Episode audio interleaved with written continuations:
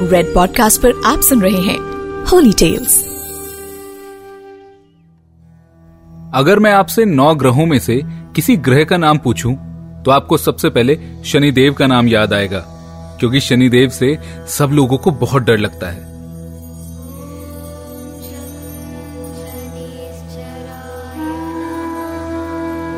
ऐसा नहीं है कि शनिदेव कोई बुरे ग्रह हैं, लेकिन सब जानते हैं कि वो बहुत कठोर और न्यायप्रिय हैं।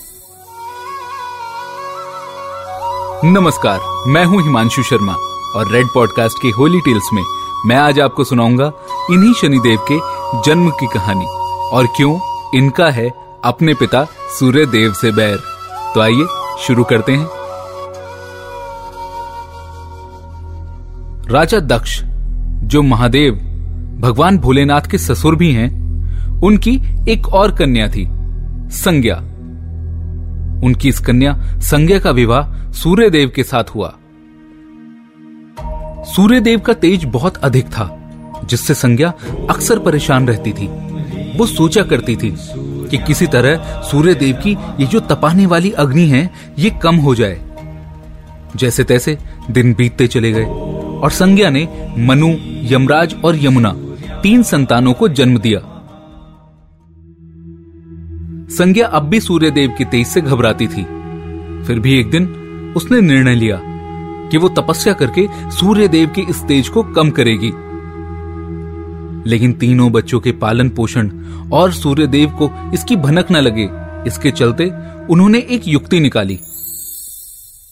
संज्ञा ने अपने तप से अपनी हम शक्ल को पैदा किया, जिसका नाम था समर्णा संज्ञा ने बच्चों और सूर्य देव की ज़िम्मेदारी अपने जैसे दिखने वाली अपनी छाया सवर्णा को दी और कहा कि अब से मेरी जगह तुम सूर्य देव की सेवा और बच्चों का पालन करते हुए नारी धर्म का पालन करोगी। लेकिन ये राज सिर्फ़ मेरे और तुम्हारे बीच ही बना रहेगा। ये कहकर संज्ञा वहाँ से चलकर अपने पिता राजा दक्ष के घर पहुँची और उसने अपनी सारी परेशानी अपने पिता को बताई। लेकिन राजा दक्ष तो बहुत कठोर थे। उन्होंने डांट फटकार लगाते हुए संज्ञा को वापस भेजने का निर्णय लिया। संज्ञा बेहद दुखी होकर अपने मायके से तो निकल गई, लेकिन उन्होंने सोचा कि वो अब वापस सूर्य देव के पास नहीं जाएगी, और वो एक अश्व यानी घोड़ी का रूप धारण करके हिमालय की ओर चल दी। वहाँ पहुंचकर उन्होंने तपस्या आरंभ की, सूर्यदेव के तप को कम करने की। उधर सूर्यदेव को जरा भी आभास नहीं हुआ कि उनके साथ रहने वाली संज्ञा नहीं, बल्कि सुवर्णा है। सुवर्णा अपने धर्म का पालन करती रही। छाया रूप होने के कारण उसे सूर्यदेव के तेज से भी कोई परेशानी नहीं हुई। कुछ समय पश्चात सूर्यदेव और सवर्णा के भी तीन संतान हुई, मनु, शनिदेव और भद्रा। लेकिन छाया भगवान शिव की बहुत बड़ी भक्त थी। जब शनिदेव उनके गर्भ में थे तब उन्होंने भगवान शिव की कठोर तपस्या की, और उस तपस्या में उन्हें खाने पीने की सुध तक न रही। भूख प्यास, धूप गर्मी सहने के कारण उसका प्रभाव छाया के गर्भ में पल रही संतान, यानी शनिदेव पर भी पड़ा, और इस कारण से उनका रंग काला हो गया। जब शनिदेव का जन्म हुआ तो उनके रंग को देखकर सूर्यदेव ने छाया पर संदेह किया, और उन्हें अपमानित करते हुए कह दिया, ये मेरा पुत्र तो हो ही नहीं सकता। अपनी माँ छाया के तप की शक्ति शनिदेव में भी आ गई थी। उन्होंने क्रोधित होकर अपने पिता सूर्यदेव को देखा तो सूर्यदेव बिल्कुल काले हो गए। उनके रथ में लगे घोड़ों की चाल भी रुक गई। परेशान सूर्यदेव को भगवान शिव की शरण लेनी पड़ी। और इसके बाद भगवान शिव ने सूर्यदेव को उनकी गलती का एहसास करवाया और उन्हें बताया कि शनिदेव का रंग काला कैसे हुआ। ये जानकर सूर्यदेव अपने किए का पश्चाताप करने लगे। और उन्होंने अपनी इस गलती के लिए क्षमा याचना भी की, जिसके बाद उन्हें फिर से अपना असली रूप वापस मिला। लेकिन पिता और पुत्र के इस संबंध में तो दरार पड़ चुकी थी, जिसके कारण आज भी शनिदेव को अपने पिता सूर्यदेव का विद्रोही माना जाता है। ये तो थी शनिदेव के जन्म की कथा, लेकिन क्या आप जानते हैं कि शनिदेव की नज़रों के सामने क्यों नहीं आना चाहिए? क्यों उनकी नज़रें पड़ते ही सामने वाली वस्तु नष्ट हो जाती है।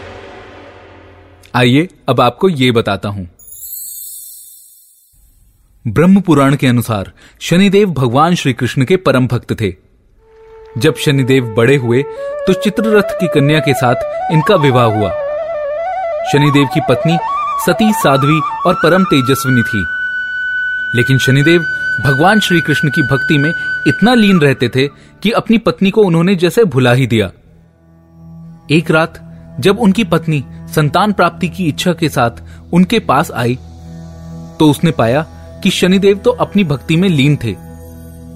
वो प्रतीक्षा कर करके थक गई और इसके साथ ही वो ऋतुकाल भी पूरा हो गया।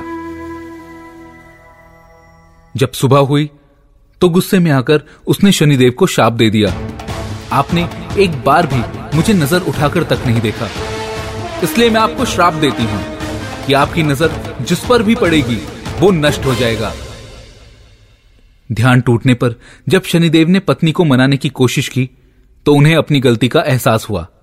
लेकिन तब तक बहुत देर हो चुकी थी, और उनकी पत्नी में इस श्राप को वापस लेने की क्षमता नहीं थी।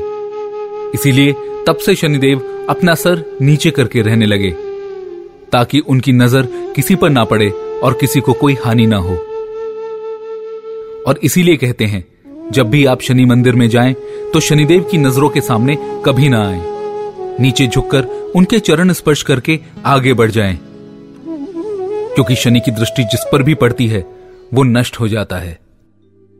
मैं हूँ हिमांशु शर्मा, और आप सुन रहे हैं रेड पॉडकास्ट पर होली टेल्स ऐसे और कई किस्सों के लिए लॉग ऑन करें the astrologic dot com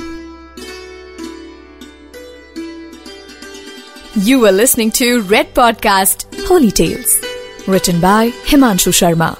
Audio designed by Ayush Mehra.